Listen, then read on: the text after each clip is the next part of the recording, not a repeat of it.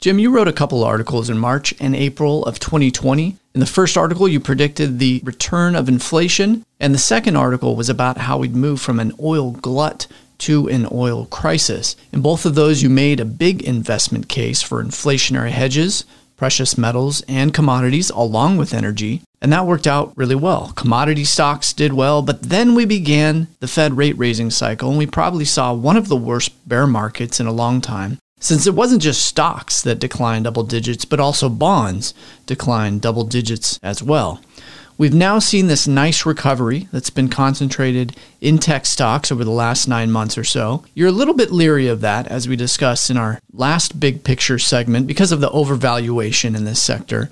So, are you bullish or bearish now, or how would you characterize the investment landscape that we face today? So, Chris, I'm basically bullish. I'm just not bullish on what other people are bullish on. It takes me back to the year 2000, where I had gotten out of all our tech stocks in December of 99, and I started buying foreign government bonds at that time. And I started investing in commodities, whether it was oil, silver, precious metals, base metals. And so I'm just bullish on something that I think is going to be a commodity super cycle it's going to be a different market and a different asset class. So, if you look at the economic environment, especially I would say the last decade, it's been called the Great Moderation. So, the Fed, coming out of the financial crisis, expanded its balance sheet from about 700 billion to roughly about 4.6 trillion. Well, why didn't we get inflation? Well, we did, but that inflation manifested itself in the financial market. So we had this great bull market run, but that great moderation of low inflation was one reason the Fed could keep interest rates at zero, basically expand its balance sheet fivefold, and we didn't have much inflation in the real economy. It was called the Great Moderation, and that was made possible by three things cheap labor from immigration cheap Chinese goods as we basically went to globalization over the last three or four decades, and cheap energy. I mean, just take a look at the last decade. We hit, what was it, in 2014, we were over $100 oil. U.S. shale was coming on, and then the Saudis had their little oil war and they drove oil down to negative rates.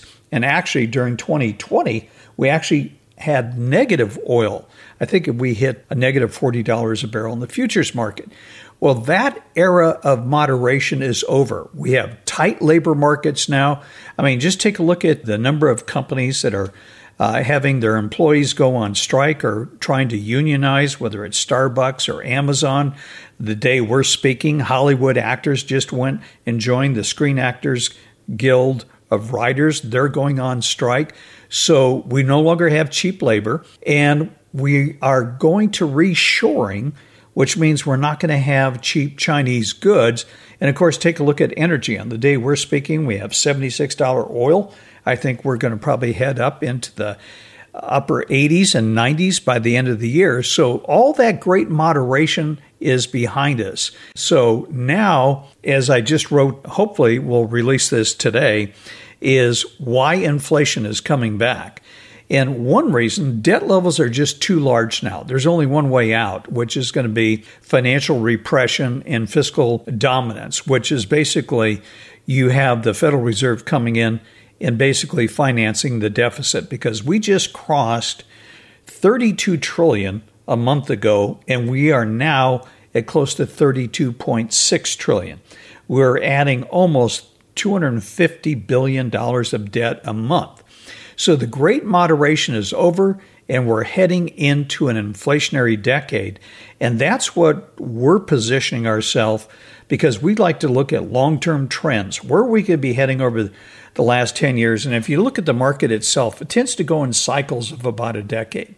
It was basically consolidated conglomerate stocks in the 80s, tech stocks in the 90s, commodities in the 00 decade, financial assets in the last decade and I think this decade is going to be a decade or a commodity super cycle.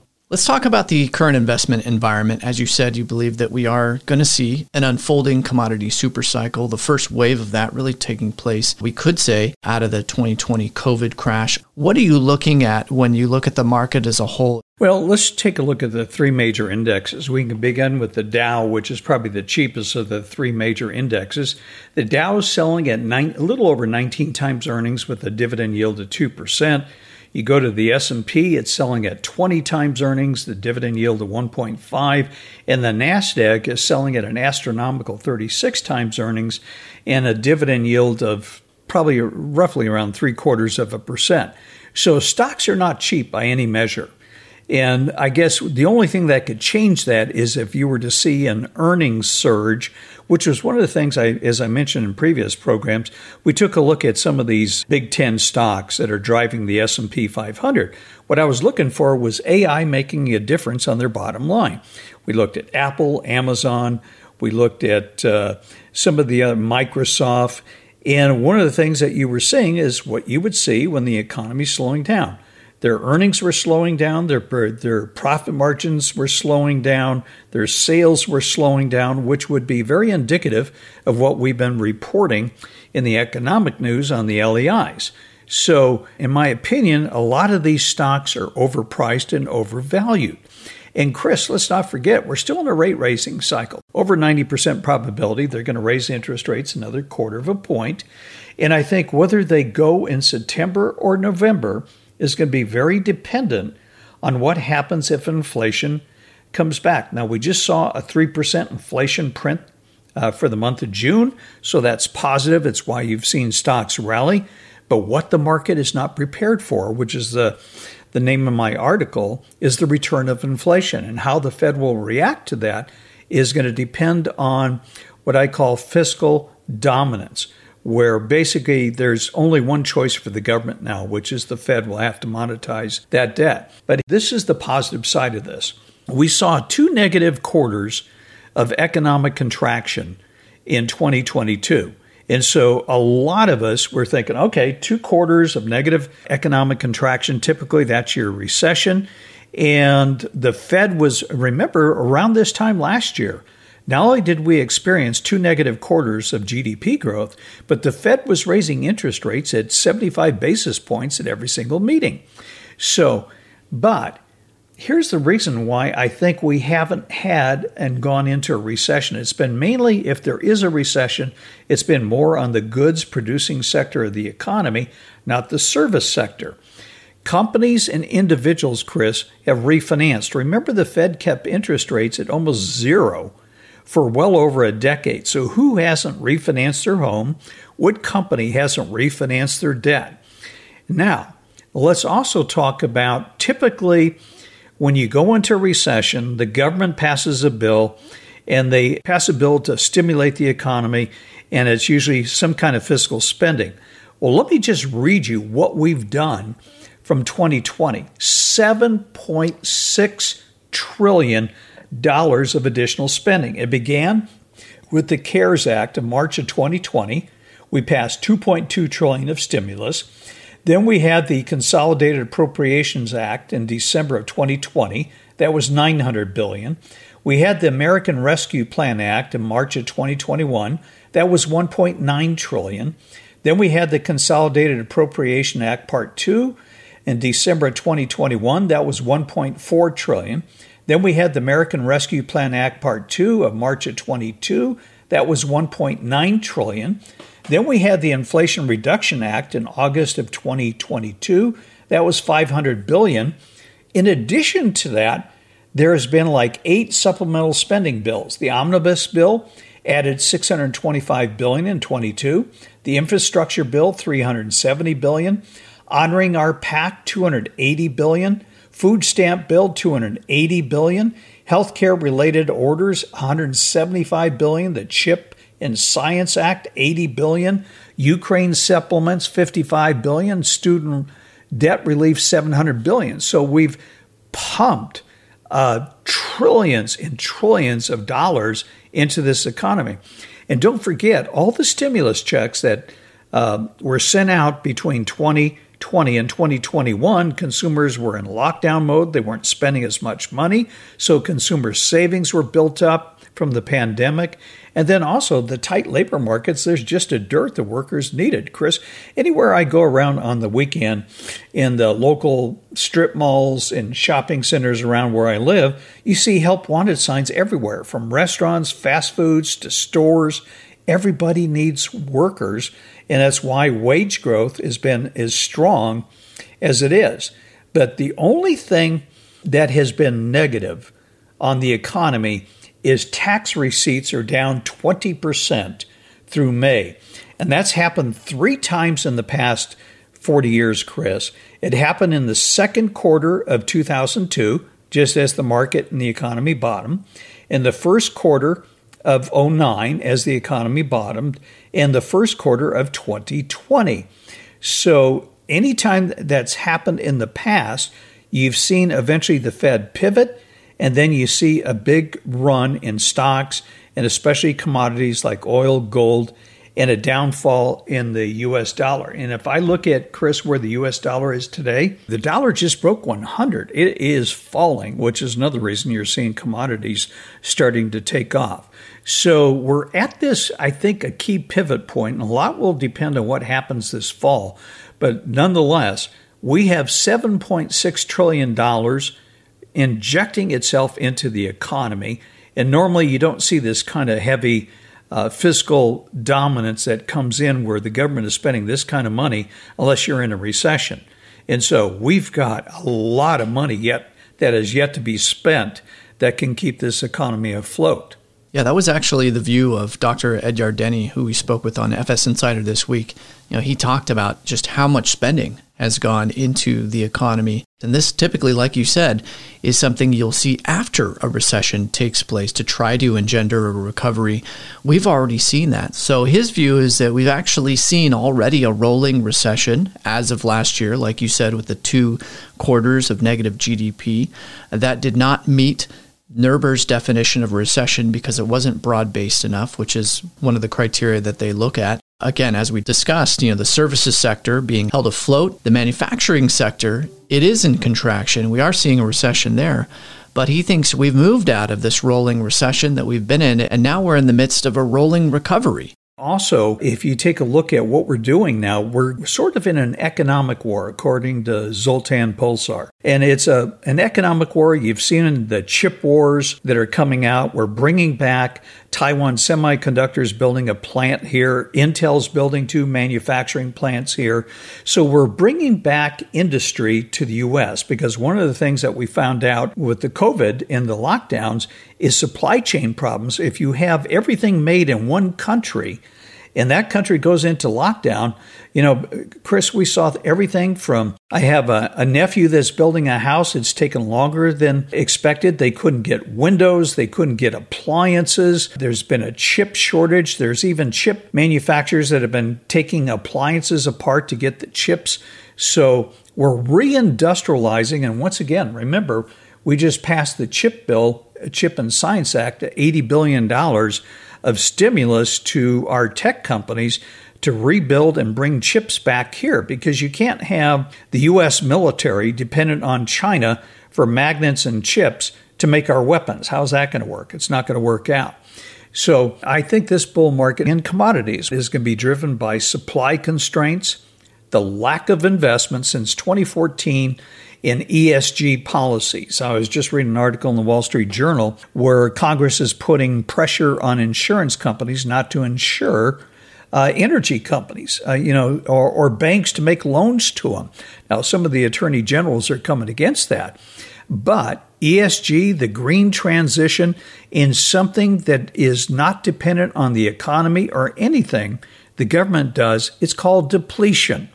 We're seeing it in the energy sector, especially the shales. Uh, three of the major shale plays have already peaked and are in decline, leaving the last one, the Permian. And once that goes into decline, if it follows depletion patterns, Chris, we're going to see very, very tight energy markets.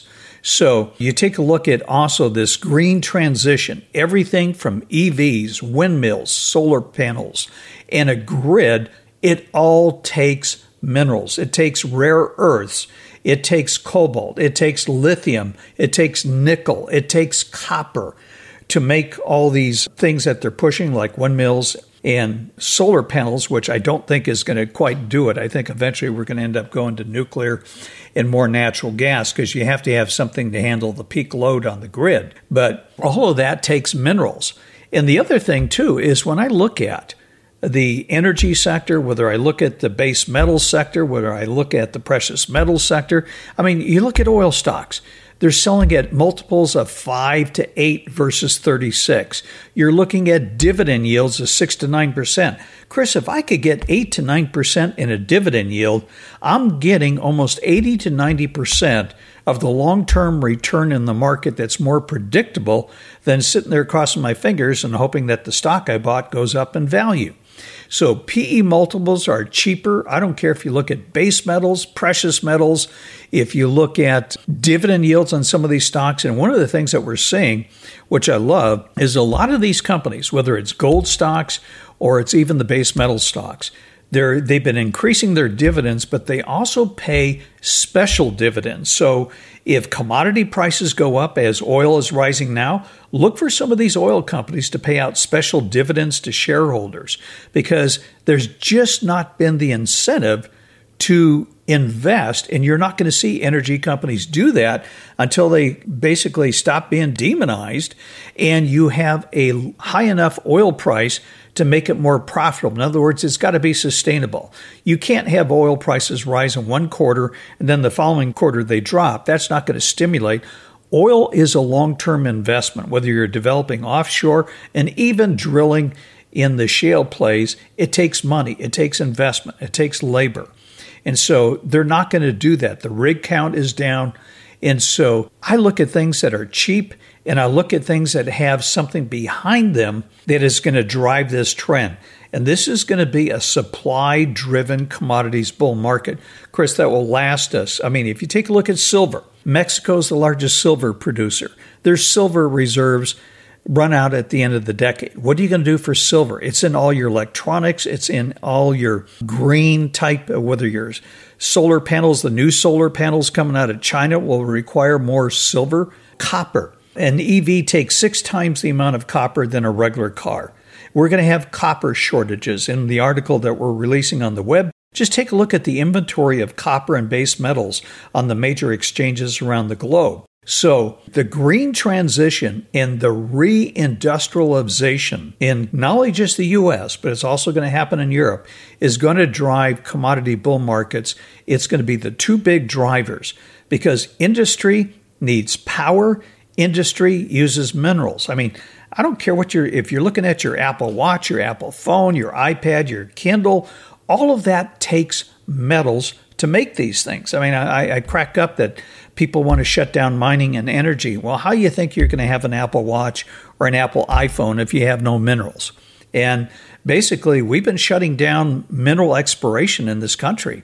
We've shut down a copper mine in Tucson.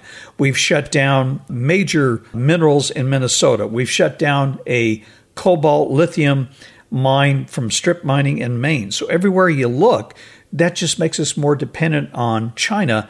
And I think you're going to see that reversed because we can't be dependent on China. I think you're going to see that just with the Pentagon. The Pentagon doesn't want to rely on China to get its computer chips for its missiles hey, we're going to go to war. Uh, can you send us some chips? I don't think that's going to work. I mean, they had a Raytheon just complained that he can't get enough chips to send Stinger missiles to the Ukraine, much less to Taiwan and elsewhere in the world. So, this is going to be two major drivers, Chris, that is going to be with us for a long time. It's not going to be solved overnight. And Jim, you mentioned this person earlier, and you also feature him pretty extensively in your article that we're posting on the web. Zoltan Pozsar. Was he in that movie Big with Tom Hanks? I, I don't think so. Oh, wait, wait. No, that's Zoltar, the fortune telling machine in the movie Big with Tom Hanks. So, yes, Zoltan Pozsar is a real person. Yeah, and if you don't know who he is, he used to work at the New York Fed. And in the 2008 financial crisis, he was the guy the government turned to to design the recovery coming out of what could have been a collapse of the financial system. So, a very smart strategic thinker. And well worth reading if you've ever had a chance to read. Some of his articles you can find on the web, and I highly recommend reading his War series. It was a series of four articles War and Industrial Policy, Resource Encumbrance. There's just a number of them, and I highly recommend. Well, Jim, as always, let's boil this down in terms of what does this mean for investors and the investment implications moving forward? Well, Chris, as I mentioned, I've been very bullish on commodities since 2020. So we're long commodities. We own oil, we own base metals, precious metals, and agriculture, industrials because of reindustrialization, and then also looking at companies that are going to aid in building out the grid because you can't have all these EVs. I mean, I think Biden wants some kind of mandate that all cars sold by American car manufacturers by 2030, 50% must be EVs.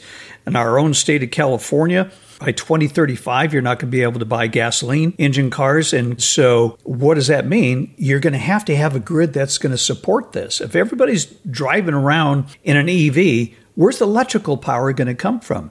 What if you need to charge your car in the middle of the day because your battery's running low? You can't be in a situation as we were in California last year where, you know, the governor said, "Hey, between 9 in the morning and 9 at night, I don't want you charging your car. There isn't enough electricity in the grid to power it." So we're going to have to build out the grid. I'm bullish on that. I'm also bullish on healthcare. We have an aging global population. And if you look at medicine, the way it's practiced globally, there's two things it's either surgery or they give you a pill. And as you get older, you take more pills. So we love the drug stocks. And then also, Chris, I think with inflation, I love consumer staples. When people are pinched because of inflation, they have less money to spend and they'll spend that money on essentials. So I think these are going to be the key areas of investing for the decade. The main driver, our largest holdings, are in commodities. As I mentioned, we own oil, we own base metals, we own uh, very big on copper and silver, as well as gold. I'm very, very bullish on silver. I think silver is going to explode this decade. What happens? When Mexico starts running out of silver to produce? What happens when China starts running out of silver? Everything that you can think of in the green transition takes silver. Everything you can think of in electronics, in all these gadgets that we have today, from our iPads to our Kindles to our iPhones, takes silver as a conductor. So, very, very bullish on silver. So, I think this is going to be a great decade. And if you look at most bull markets, the first three years are the, the people that see the opportunity and see the value, they move into the sector. So that drives the market the first three years. After three years of rising profits, usually phase two is institutions start getting involved and they drive the market for the next three years. And then phase three, in the final phase of the bull market, is usually the investment public gets on board they think, oh man, this is the place to get rich. They jump on board and drive the final three years of a bull market. So if you look at these cycles, and they normally last a decade, and just think about it, stocks in the 80s, they were conglomerates. It was all about consolidating, this company buying another company. 90s, it was about technology. The 00 decade was about commodities. The last decade was about financial assets. I don't care what you bought. If you bought an index fund, whether stock or bonds, you made money. This decade is going to be about commodities. It's going to be about industrials. It's going to be about healthcare with an aging population. And it's going to be about consumer staples because of inflation, which takes more of your money and leaves less to spend on discretionary spending. So, very, very bullish on these trends, Chris. And the great thing about it, the dividend yields in the drug sector, the dividend yields in staples, the dividend yields in commodities have never, ever been better. And I'm a big proponent of dividend investing because it's something that's tangible, it's real. You get a dividend check, you can spend it, you can save it, or basically reinvest it if you want to. That's predictable, and most people don't realize over half the returns of the market over the last hundred years have come from dividends. You want to understand Warren Buffett? Dividends and cash flow, which has made him one of the richest men in the world. I mean, I think I was reading an article. Buffett alone, from his five key stocks, which includes Apple, Chevron, uh, American Express, Coca Cola, he gets like $6 billion a year just in dividends. So That's the thing I like about this sector, and nobody's, very few people see this right now. And that's why I think it's a great opportunity. Well, as we close out today's show, be sure to keep an eye out for the article that we discussed today, where we outline a number of these big picture, long term themes that we discussed and why we still think commodities are a good place to be. That is going to be posted on Financial Sense, and it is titled The Return of Inflation. So, this is going to be the second part of Jim's latest ebook. Our podcast is sponsored by Financial Sense Wealth Management, named as one of the top investment advisory firms in the U.S. by the Financial Times. If you have any questions about our asset management or financial planning services, or how you can come on board to be a part of what we're doing here at our company, feel free to click where it says contact us on financialsense.com, or you can also call us directly at 888 486 3939. In the meantime, on behalf of Chris Sheridan and myself, we hope you have a pleasant weekend. Financial Sense News Hour is for informational and educational purposes only and should not be considered as a solicitation or offer to purchase or sell any securities. The investments, investment strategies, and investment philosophies discussed or presented on the News Hour each involve their own unique risk factors, which are not discussed on the show. Responses to listener inquiries are based on the personal opinions of the Financial Sense staff and do not take into account listener suitability, objectives, or risk tolerance. Financial Sense News Hour and its parent company shall not be liable for any financial losses that result from investing in any companies mentioned in Financial Sense or arising out of the use of any material on the news hour. Be advised that you invest at your own risk.